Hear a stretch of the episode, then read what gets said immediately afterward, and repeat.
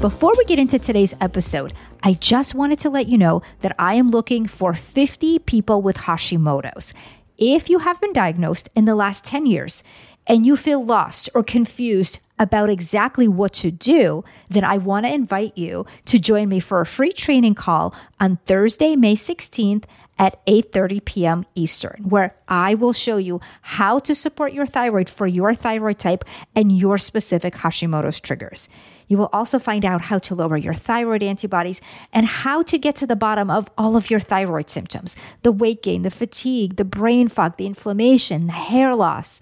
Please go to inatopoler.com slash Zoom call to register, and I will send you all of the call details. I only have room for 50 people, so please be sure that you register at inatopoler.com slash Zoom call and get your spot right now.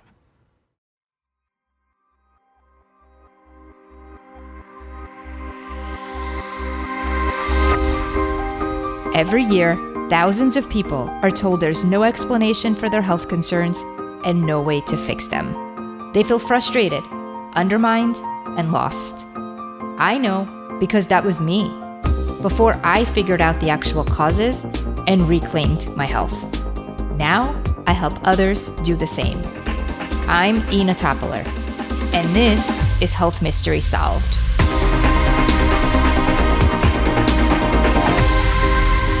Hello there, and thank you so much for tuning into another episode of Health Mystery Solved. I know that everyone is on different parts of their journeys, but one of the things that I hear most often from those that have recently started their journey and those that have been on it for a while is that they are on information overload. I know it's one thing not to know what to do because there isn't any information, but it's something else to not know where to start because there's too much information. Of course, we never say no to information, but when it comes to Hashimoto's, it's important to know where you're getting that information to make sure it's correct, but also know what to do with that information.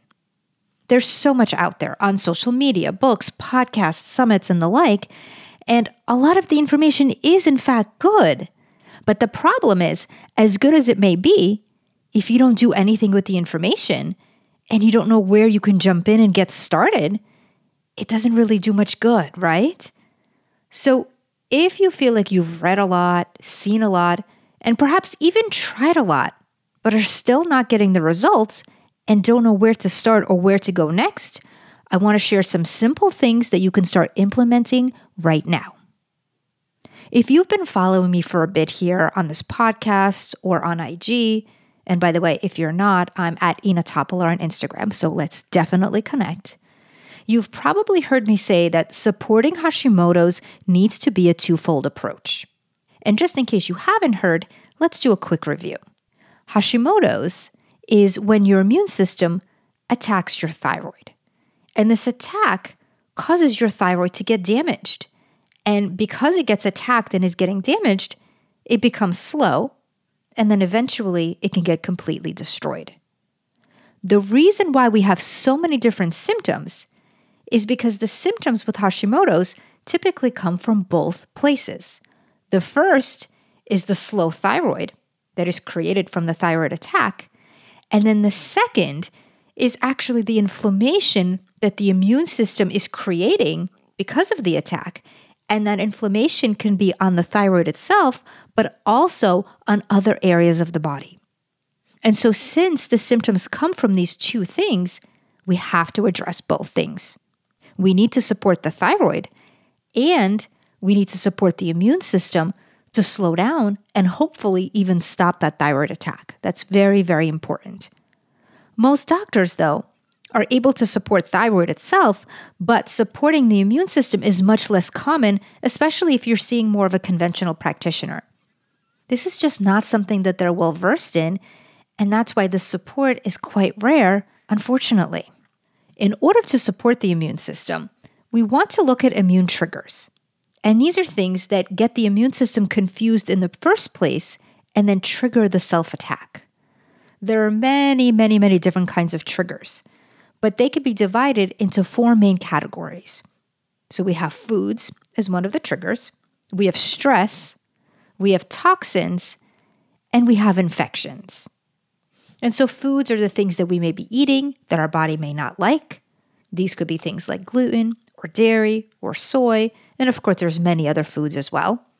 Stress is anything that we're exposed to emotionally, but we also have a lot of physical stressors. Toxins are all of the different things that could be coming from our environment, our food, and how well our liver is working and processing them. And then infections aren't just things like a cold that you have or a flu, but they could be chronic infections too, such as gut infections. People can have parasites or bacteria or yeast, which is also known as candida. And so these chronic infections are there. And if the immune system can't deal with it, because essentially it tries to deal with them, but the infections are kind of there for a long time and they're more chronic, the immune system could become confused after trying to deal with it for so long. For some people, it could be weeks, months, even years. There is a lot here. And so, to prevent more information overload, I want to focus on one of these, which is stress. Stress plays a huge role in so many areas of health. And for Hashimoto's, being that stress is one of the big, big triggers, it's very important to address. I know stress is everywhere, and I know it's hard to avoid.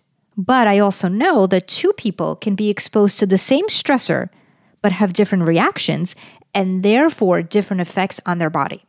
So the trick here is not the stress that you're under necessarily, but how you manage that stress, how you see it, how you think about it, and how you reframe it.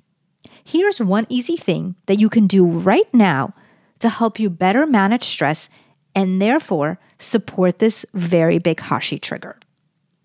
Take a look at when you use the phrase, I have to. How often do you say it? Where do you use it? Do any of these sound familiar?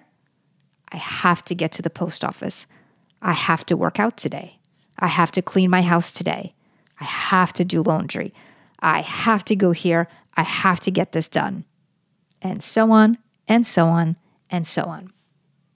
Yes, I know there are things that need to be done, but when you use the phrase have to, or possibly also should, which is another big one, it has this sort of urgency and a tone that's almost like all or nothing, right? That signals to the body that if you don't do it, that something bad will happen, which is sure to raise your stress hormones. Now, this comes from the fight or flight principle, where back in the day, when danger was being chased by lions and tigers, things we had to do were literally life and death situations. We're not being chased by lions and tigers, thankfully. But when our stress hormones elevate, our bodies don't always know the difference and they feel as if we're being chased or possibly maybe in a burning building. This is because what we say, and be that saying it out loud to someone else or just in our heads to ourselves or in our thoughts, the things that our brain hears and interprets, it then sends messages about that to the rest of the body. So while I understand that things need to get done, just saying it in a different way will send a different message to your brain and in turn, a very, very different message to your body. And there definitely will be a shift. Let me give you an example. You may be thinking, my house is really dirty, I have to clean it. There's toys everywhere, and so on. When using the phrase have to, it's implied then to your body that something bad will happen if you don't clean your house. But will it really? Now, of course, I get it. No one wants to live in a dirty house. So, how about instead of thinking, I have to clean my house or I should clean my house, try saying, I get to clean my house today. Because you know what? Not everyone may have a house, and you have one. And this puts you in a state of gratitude for that house. And then you get to clean it. Eating in a certain way is also an important part of Hashimoto's, and I know this is an area that also causes people a lot of stress. If you have been thinking, I have to go gluten free, I should avoid dairy, I really have to eat better tomorrow, I messed up today, etc., etc. Yes, these are things that are important, but if you're trying to do it and having trouble, and then use those very heavy and very charged words that put even more stress on your body, it will not be of much help. So instead, try saying it and thinking about it in this way Today, I choose to eat gluten free. I choose this because I know that I will feel better. I choose this because I know that when I eat this way, I do better. Or I choose this because I know that gluten can be a trigger and avoiding it will help to lower my antibodies and slow down the thyroid attack. I choose this because I want to feel better. You don't have to use them all, but if you use the word choose in any of the scenarios and anything that can ring true to you, that will make a big difference. It's such a small shift. It's just one word. I choose to, I want to, versus I have to, I should. But it's amazing the shift that it will create and the difference that it makes when your brain hears that versus the other.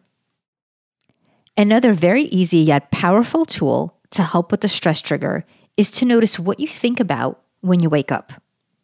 As you open your eyes, what's your first thought? Is it what you need to do today, where you need to go, or how things will get done? All important, of course, but your first thought can often shape the flow of your day. I also understand that sometimes telling yourself it's going to be a great day when you know that you're not feeling up for it or you know that you're having a really busy day may also not resonate. Affirmation can be helpful, but not if you don't believe them. So, try this instead. Some of the best experiences of my life have not happened yet. Think about that. What if you say that to yourself? Some of the best experiences of my life have not happened yet. What will I experience today? This way, you're not telling yourself the kind of day that it will be because really, no one can know that. But you are being curious in a state of wonder. What memories will I make today? What will I experience? Who will I meet? What will I learn? What will I see? Right? What if today is the day that I make some of these best experiences, so to speak? Yes, it's super simple and it's easy. And I know that it will shift how you feel and how your day goes. Of course, there are other things that you can consider when looking at stress, such as moving your body, meditation, listening to music, talking to a friend, and taking a walk in nature. So, of course, don't shy away from those. But if all of that seems like too much to take on at once, these simple things that I talked about, these mind shifts, can really propel you forward. As you address stress, then you can start looking at some of the other triggers like foods, infections, and toxins, as well as really supporting your thyroid for you. And if you need more support and wanted to know much more about these as well as further direction to move forward, I actually have a free training on discovering your thyroid type and supporting Hashimoto's with this twofold approach. And I know that it's going to be helpful for you. And you could watch it at thyroidmysterysolved.com slash training registration dash IT. I'm going to put this link in the show notes. So if you go to the website, you'll see it there. Or if you scroll down in any of your podcast apps, you will see the link there as well. I know that living with Hashimoto's and hyperthyroidism is not always easy, but I'm also here to tell you that there is so much that you can do. Please remember, that the answers are out there and there is hope. I'm Ina Topoler. Thank you so much for listening, and I will see you next time on Health Mysteries Solved. All information, content, and material on this podcast is for informational purposes only and is not intended to serve as a substitute for the consultation, diagnosis, and or medical treatment of a qualified physician or healthcare provider.